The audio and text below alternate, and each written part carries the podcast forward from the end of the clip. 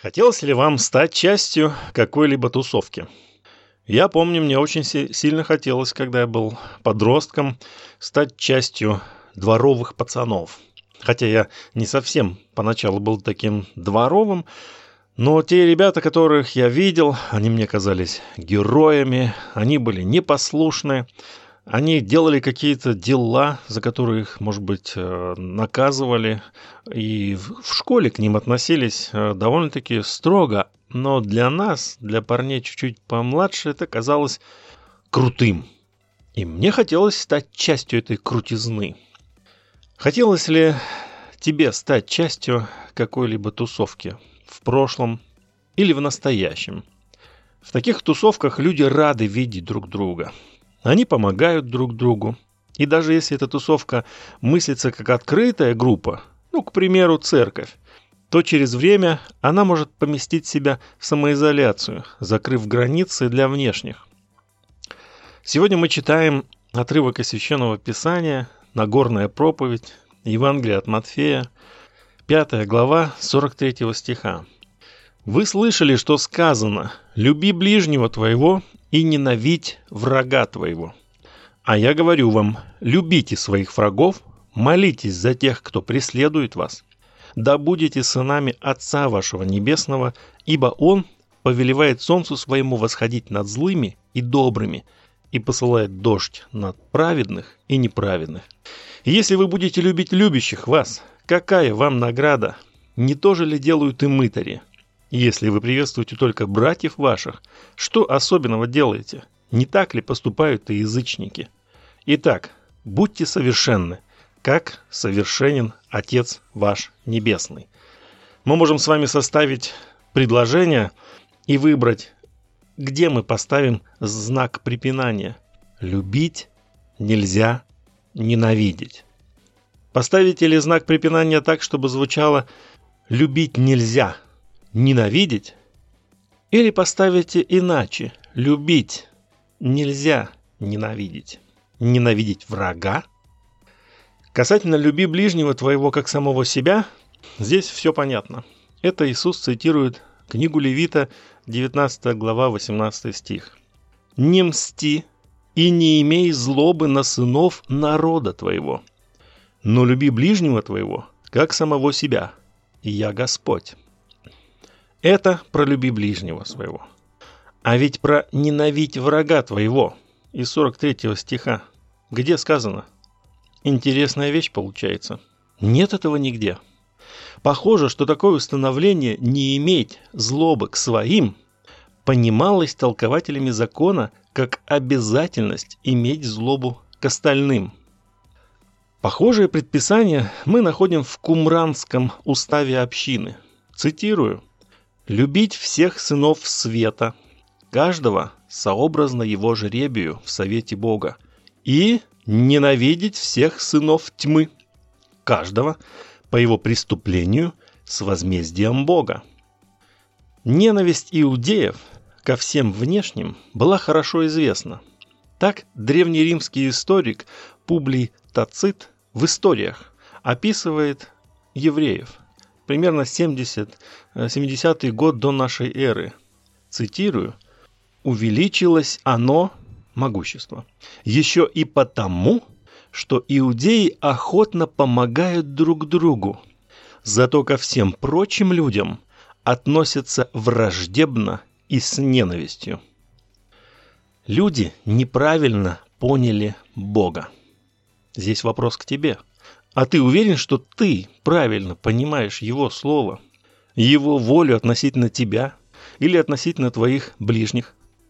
В ответ на вопрос саддукеев о том, чьей женой будет женщина в воскресенье, Иисус сказал: «Заблуждаетесь, не зная Писаний, ни силы Божьей. Бог не является Богом мертвых, но живых». В понимании народа израильского существовали они – как народ Бога, и были все остальные. Все остальные были врагами Бога и их личными врагами. Когда Иисус Новин завоевывал землю обетованную, то ему предписывалось уничтожить всех людей, населяющих ту местность. Иисус же, новый законодатель, корректирует это неправильное понимание. Кто такой враг? В момент прихода Спасителя Израиль был в подчинении у римлян. Они подчинялись врагам, платили им подать. Строить же отношения евреи могли только с теми, кто был еврей или любящий закон. В таком состоянии и в таком настроении Иисус и застал Израиль.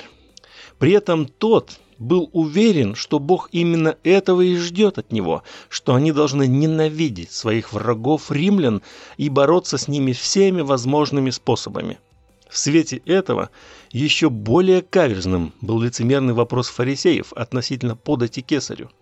Читаем Евангелие от Матфея, 22 главу, и посылают к нему учеников своих с иродианами, говоря: «Учитель, мы знаем, что ты справедлив и истинно пути Божию учишь, и не заботишься об угождении кому-либо, ибо не смотришь ни на какое лицо. Итак, скажи нам, как тебе кажется, позволительно ли давать подать кесарю или нет?» Скажи Иисус, что позволительно, то весь народ должен был бы отвернуться от него, как от предателя. Если скажет, что непозволительно, его можно будет обвинить в мятеже. Итак, враг для слушающих Нагорную проповедь Иисуса – это глобальный враг. Все неевреи, окружающие их. Это можно сравнить с жизнью в оккупации нашего народа во времена Великой Отечественной войны. Народ ненавидел фашистов и в любой момент был готов к решительным действиям. Разница здесь в том, что в таком состоянии Израиль жил столетия, и это стало частью его генотипа. Враг доминировал и преследовал, гнал их. Хорошей иллюстрацией к этому является то, как Савл гнал первую церковь. Читаем Деяния, 22 главу. «Я даже до смерти гнал последователей сего учения, связывая и предавая в темницу и мужчин, и женщин. Как засвидетельствует о мне первосвященник и все старейшины, от которых и письма, взяв к братьям, живущих в Дамаске, я шел, чтобы тамошних привести в оковах в Иерусалим на истязание». Он не давал им места, никакого пространства. Он притеснял их, изгоняя их. Вот примерно так действует враг Израиля. По сути, была война за жизнь. Такая у них была картина мира. Вокруг все враги, и они обоснованно ненавидят этих всех врагов. Иисус же готовил их к тому, что любовь Бога шире, намного шире. Конечно же, внутри народа были свои разборки, но это никак не подпадало под категорию врагов. Люди могли повздорить, так что один мог убить другого. Да что там? Читаем книги Судей или книги Царств и видим там много информации о том, как ссорится друг с другом народ израильский. Но ко внешним они единодушно относились со враждебностью. И враждебность эта накапливалась на протяжении столетий, укреплялась и подкреплялась тем, что именно Бог хочет, чтобы так было. Можем ли мы сегодня применить эти слова к себе? Любите врагов. Думаю, что можем и в глобальном, и локальном смысле. Мы часто с вами отстраиваемся от неверующих. Мы только что их врагами не называем. Но наше отношение к ним говорит само за себя. Есть мы и есть они. Будучи частью глобального мира, мы являемся свидетелями международных разборок. Большинство из нас принимает сторону своей страны и крайне негативно относится к внешним. А бывает так, что среди наших соотечественников находятся такие, кто говорит и действует как враг нашей Родины. Наши братья и сестры порой превращаются во врагов, как родные, так и по вере. Иисус призывает молиться и благословлять врагов. Однажды наш самый младший сын обиделся на самого старшего. И знаете, что Петя в обиженном состоянии сказал? «Я не буду молиться за Лешу. По его мнению, это было адекватным и серьезным ответом той обиде, какую он пережил. Хотя там и обижаться-то было не на что. Но это хорошая иллюстрация того, что мы не хотим молиться за своих обидчиков. Иисус явил пример такой молитвы. Когда пришли на место, называемое Лобное, там распяли его, и злодеев, одного по правую, а другого по левую сторону. Иисус же говорил: «Отче, прости им, ибо не знают, что делают». И делили одежду его, бросая жребий. Такой пример мы имеем с вами. Иисус призывает быть нас детьми Бога. Читаем 45 стих 5 главы. «Да будете сынами Отца вашего Небесного, ибо Он повелевает солнцу своему восходить над злыми и добрыми и посылает дождь на праведных и неправедных». Вы знаете, есть ряд вещей, которые нельзя делать моим детям. Почему? Потому что они мои, а не Князевы. И это я втолковывал и продолжаю втолковывать в их сознание. Они не могут раскисать. Они не могут быть безвольными. Они обязательно должны закончить высшее образование. И девочки не могут поменять свою фамилию. Это шутка. Примерно так взрослел Израиль. Всем народам можно верить в приметы, ворожить и гадать, а Израилю нельзя. Все народы живут как хотят, а Израилю нельзя. И так далее. Он точно осознавал себя особенным. Он даже мог поступить так. Представьте, что я подхожу к вам и говорю: «А ну-ка встань, я сяду на твое место». Или я захожу в дом и говорю: «Уйди отсюда, я буду жить здесь». Но примерно так они поступили, потому что Бог повелел им, и они насильно заняли обетованную землю. До этого момента там жили другие люди. Но они их выгнали, уничтожили, убили. И это было нормально для них и правильно. Так они взрослели. По сути же, все люди являются его детьми, а не только один Израиль. Этот народ избран для того, чтобы через него пришло искупление этому миру. И это новое понимание Иисус доносит в своей Нагорной проповеди. Он говорит: только так станете сынами Бога. Ну как так? Они вроде и так же дети Отца Небесного. Иисус же указывает им путь. Как вы станете? Любить и внешних. Открыть границы. А вообще, законодательная ненависть к врагам приводит к ужасным вещам. Так в средние века священники работали с еретиками инструментами для пыток. Да, это было позволено. Понимание того, что ты можешь крушить врагов направо и налево, приводил к высвобождению греховной сути человека. Интересно, что такую суть – убить и погубить – Иисус приписывал вору, подразумевая сатану. Читаем Евангелие 10 глава, 10 стих. «Вор приходит для того, чтобы украсть, убить и погубить. Я пришел для того, чтобы имели жизнь и имели с избытком». Иисус говорит, что Бог являет благость ко всем. Он повелевает солнцу своему восходить над злыми и добрыми и посылает дождь на праведных и неправедных.